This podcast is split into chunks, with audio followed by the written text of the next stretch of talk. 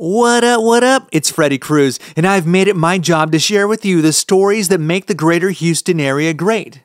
Enter the man who drives a convertible school bus around town in an effort to teach Houstonians of all ages about their city. Mr. McKinney from Mr. McKinney's Historic Houston has been at it for years, and at the time of this release, it's 713 Day, so you know we dive into all things H Town. During this episode, we discuss our city's namesake, Sam Houston, Sam's complicated and heartbreaking legacy, and how you can partake in one of the many tours throughout the year.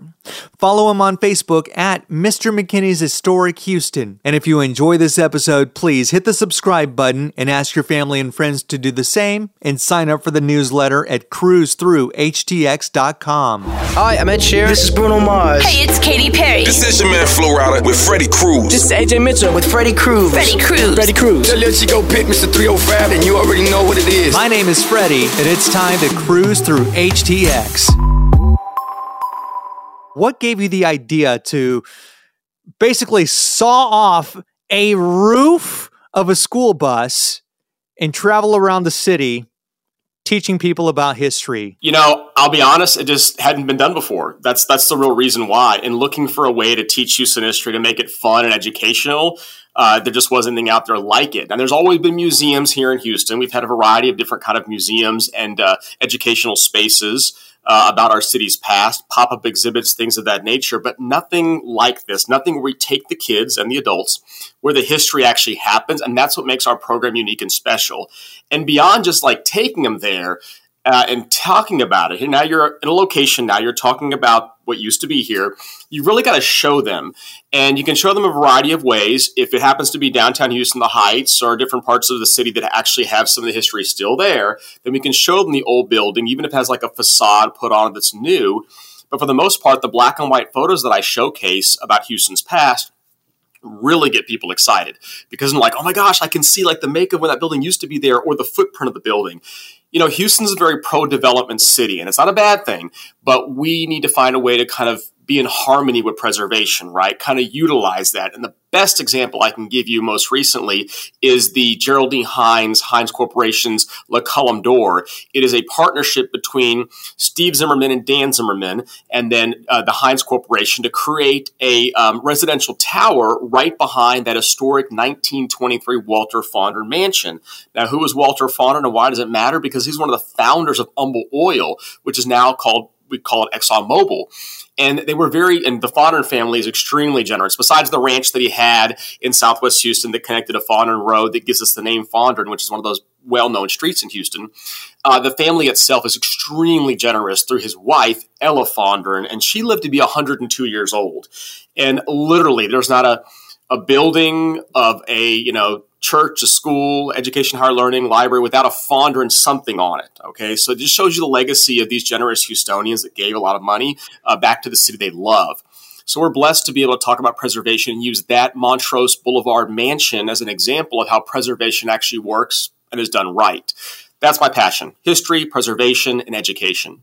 And I want to build on that because when you are talking to someone who maybe from a different state and has only been here for maybe a year. Hey, six months, six weeks. They learn about uh, Houston history by going on one of these buses. Maybe they've been to a hospital and they see ExxonMobil as a large donor for some building and it's oh well you know it's just a bunch of rich people that just wanted to get their names on something but it's more than that you're talking about the generosity of Ella Fondren, and it's also not just the name of a street, not just someone. Hmm, well, let's combine Fawn with Dren, and we got a street, and that's where we're going to sell furniture from. It is known for Furniture Row. Th- those who are in the know when it comes to design know that between West Park and between Westheimer Road, that stretch of Fondren Road is like design row. So it's kind of known by that as well. But yeah, it's a perfect example. And here we are, right, 713 celebrating, you know, what makes Houston great. And I think when it comes to like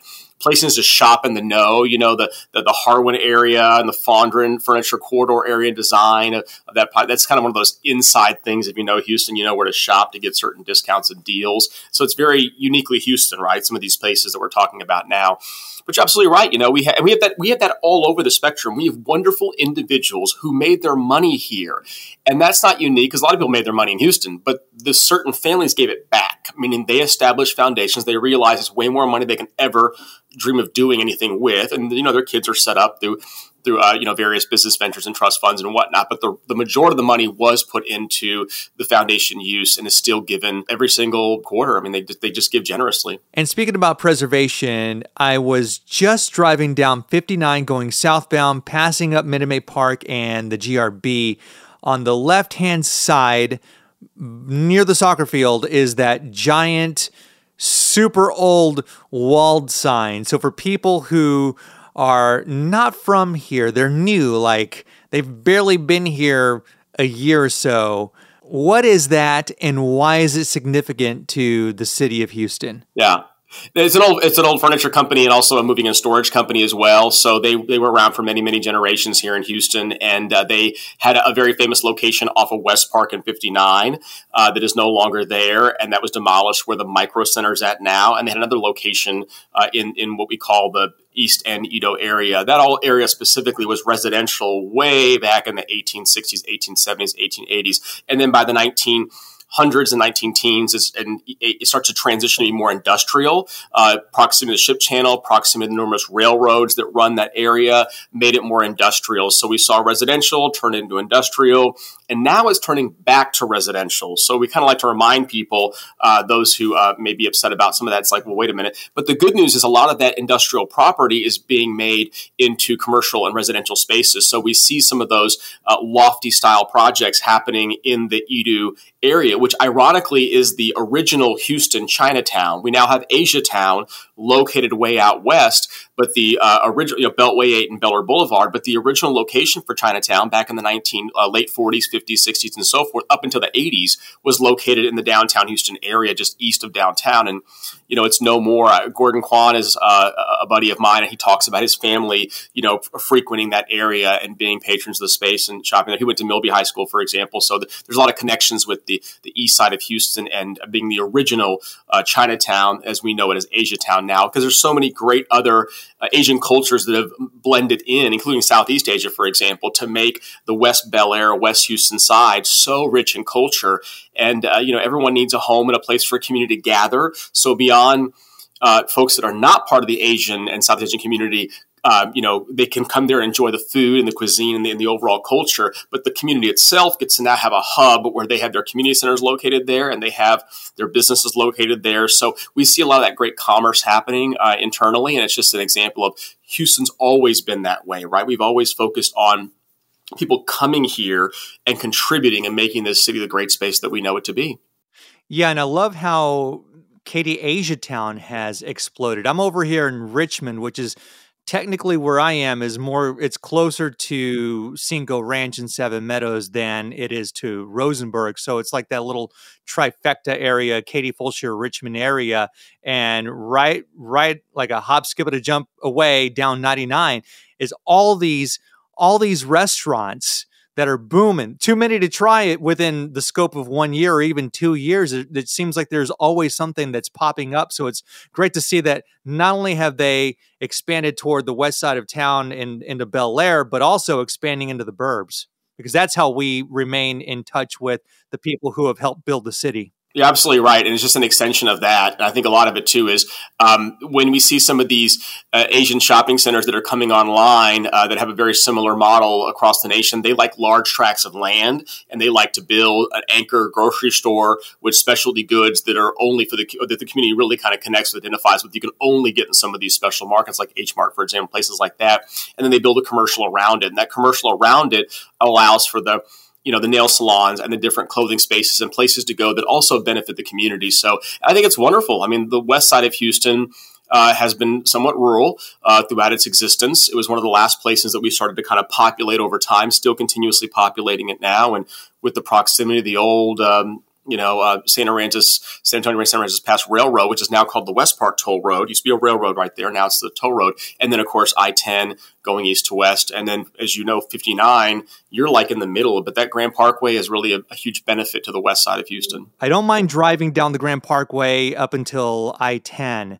Um, but once you start going toward 45, which is where they expanded it not too long ago, there there's some really shady supernatural kind of stuff going on. I know that there were there were complaints that there was an Indian burial ground there and some some people were not crazy about the freeway getting built and there have been some really horrific wrecks. Not trying to take the episode into a dark turn. I'm just saying I am not very crazy about having to go out that way. And I'm sure the expansion helps a lot of people. It's just that when you're driving down there, and then Houston drivers, not to stereotype us, but I mean, we don't exactly drive the best um, uh, on the freeway when we're traveling at high speeds. We're definitely better drivers than the folks in LA. I, I um, I've been to LA a few times in the last couple of months, and it just, it's, we just, we know, it seems like Houstonians are like, on their way someplace. They know where they're going, uh, and so we are kind of more motivated. Whereas in other cities, other markets, at least that I've dri- driven in,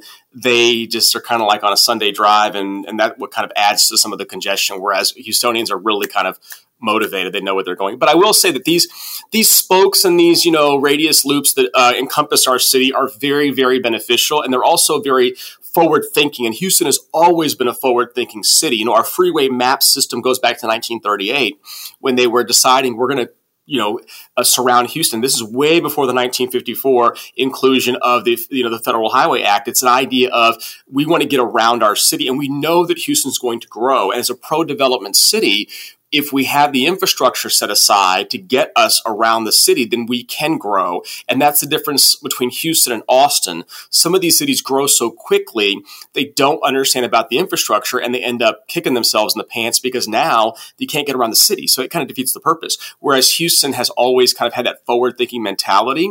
And, uh, you know, the Grand Parkway, uh, what you're specifically talking about, yes, there's a lot of that going on, a lot of negative energy north of I 10. Uh, and, and even, you know, even in certain parts of Sugar Land, there's been known to be some of that as well. So what you have is you have burial sites with possibly spirits unrest. I mean, it depends on who you want to talk to believe, but the truth of it is, if there are situations happening there, uh, it's probably because nobody wants a freeway built on top of them. It reminds me of our Fifth Ward tour that we do on board the Houston History Bus, where the cemetery known as um, um, Evergreen Cemetery right there in the Old Fifth Ward. There is a freeway that goes right through the cemetery. It's called I 10 East, and there's a street called Lockwood, and literally Lockwood runs right on top of some past graves, some of which we're not even sure are gone. They might still be there, right? So uh, it's just a lot of, uh, you know, we have to think about before we build sometimes and really kind of understand the consequences when it comes to that. So, like there's a balance, and we got to find the balance. And I think that as a development city, let's let's find that balance together. One, I had no idea that that part of I-10 was built over a cemetery. That is tragic. One, and then two, I've got to go back and ask you because you talk about Houston uh, being so forward thinking as far back as 1938. And I feel like you are the perfect person to know about this because you are a Houston historian. How much of that propensity to think forward may or may not have been influenced by the tragic turn of events with the Galveston hurricane, in which they're like, well, you know, maybe we should dot our I's and cross our T's and be on our P's and Q's because things are going to change and we need to plan ahead? Yeah, that's a good question. Uh, some people have a misconception that Houston was just like this, you know, small city uh, prior to the, the Hurricane Katrina. But no, we were a thriving city, a thriving cotton port. We did have rail infrastructure in here as early as 1853. We had it in large numbers by the 1870s and 1880s, going kind of fanning all throughout. I, I will say what the Galveston Hurricane of 1900 and the follow-up Hurricane of 1915 did for many businesses in Galveston, they actually relocated these individuals. Sakowitz is a big one, 1917 that relocated to Houston, for example, after the 1915 hurricane. Uh, and then other businesses would say, you know, maybe it's time to close shop on the Galveston one. When it came to in- industry, uh, you then had people investing in the petrochemical industry by the uh, by the late 19 teens, early 1920s a little further inland. So we see by the 19, late 1920s, Governor Ross Sterling with Humble Oil decides to put you know his uh, petrochemical plant on the uh, Baytown area, and Baytown's known for that. So Baytown's, of course, a lot more inland than Galveston Bay. It's still on the bay, and it has access to the, the tankers that need to get there. But the idea is it's further north, further inland. Uh, so it's it, it helped us. Um, road infrastructure, all we had was a causeway specifically, but the rail infrastructure that we had uh, that, that, outdid Galveston. You know, there was only one railroad uh, that could go in and out of Galveston, and uh, that wasn't very. Most of it was done through ship and port, obviously, but uh, our rail infrastructure really positioned us, you know, and even Dallas uh, was very well positioned as well, being north and then running on a really, uh, you know, east to west axis, a little higher up than us with some of the cities that were there. But for the most part, things were coming into the port and then are going out of the port, but they were in proximity to rail when it came to exporting and importing that made Houston unique. And and it was a safer bet after 1900 and a sure bet after 1915. For people who, again, they're just not from here. Maybe they have no idea who Sam is. What are two or maybe even three things that new Houstonians need to know about our city's namesake, Sam Houston, other than he's a boss? and he may or may not have smoked with the with the Indians. Definitely a boss. Definitely somebody who was an, an amazing civic leader uh, of the time period. Somebody very involved in um, our nation and then our state and our state becoming part of the union. I love to talk about 713 because I want Houstonians to remember how great Houston is. And this also is a fun little precursor to Houston's actual birthday on August 30th, 1836, which is when the city was actually founded. After uh, Texas becomes part of the United States in 1846, 1845, uh, he goes on to serve as the very one of the there's there's obviously two senators for the new state of Texas, and he becomes one of those senators along with Thomas Rusk, and then he goes to Washington once again. Uh, so he's once again a, a, senator, a United States senator for the brand new state of Texas. He he, he always owned slaves. It, it isn't a secret. It's something that he definitely uh, did have, but he was dedicated to the Union. He was somebody who early on told the folks that were buzzing about this idea of the Confederacy, it's not going to work. It's not a war that we're going to win, and it's inevitable. And he actually, and at that particular time period, 1861, the governors had to sign uh, the allegiance and oath of office to become part of the Confederate States of America, and he refused to do that. And the Texas could not Texas could not join unless the governor was on board. So they actually removed him from office. Uh, they voted this man out of office. Uh, the rumor is that he sat in a rocking chair in the basement of the Capitol. Actually, heard the votes be called out. And truth, truth be told, he died two years later from a broken heart. He died in 1863 in his house in Huntsville. And it's just an example of uh, he did fight to try to keep Texas part of the Union, and it just didn't work out in that way. But uh, obviously, he was right in the idea of um, the Confederacy not being victorious in their efforts. So, so you know, it's it's kind of a sad tale at the end of it, though. But he was an active and dedicated statesman and an American you know, if you look at all the eras that he served, um, he was the ambassador of Cherokee Nation. So uh, he was somebody active at the time period of Andrew Jackson when he was president to try to soften some of the uh, rhetoric towards the the Indian uh, community um, Native American community, specifically trying to even lobby for rations uh, during the during the uh, uh, sad Trail of Tears, when uh, not only the Cherokee Indians but all of the Indians uh, were kind of removed and then kind of sh- shuffled out westward around the Oklahoma Territory area. He famously lobbied in the Senate and in the U.S. Capitol for rations for the uh, Native Americans, and they refused. So a lot of them died on the Trail of Tears because they had no food, no supplies, and he just thought that was very inhumane. You're going to force these people to migrate and move from their homeland, their original native land, and you're not even going to give them the supplies. And the, and the truth of it is, they were treated so poorly where certain legislators were hoping they would die. So Sam Houston was somebody who was an advocate at the very beginning. So I, I think all those things that he did that were positive, uh, you know, certainly need to be discussed as well. Uh, there's there were talks a couple of you know uh, years ago about maybe taking down the Sam Houston statue or changing the name of Houston to a different city. And it's one of those things where we have to look at his whole legacy in a context and realize that um, he always felt to care for people. And even in the end, he really went to bat and to made sure that uh, that more people understood his his, his position.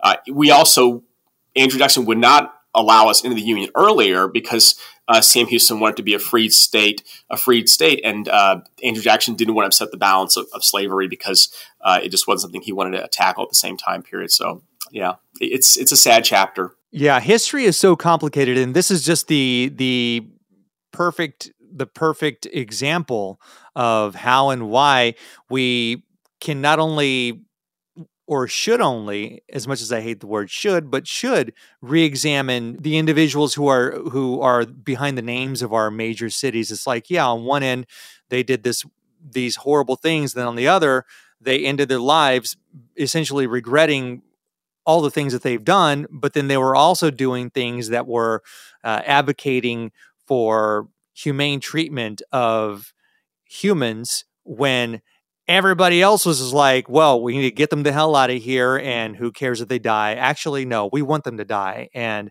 here's somebody who's standing up saying, hey, yo, these people are are not bad and we should take care of them. Yeah, you know, we, we, are all humans, and uh, obviously there's very dark chapters in American and, and, and world and U.S. history.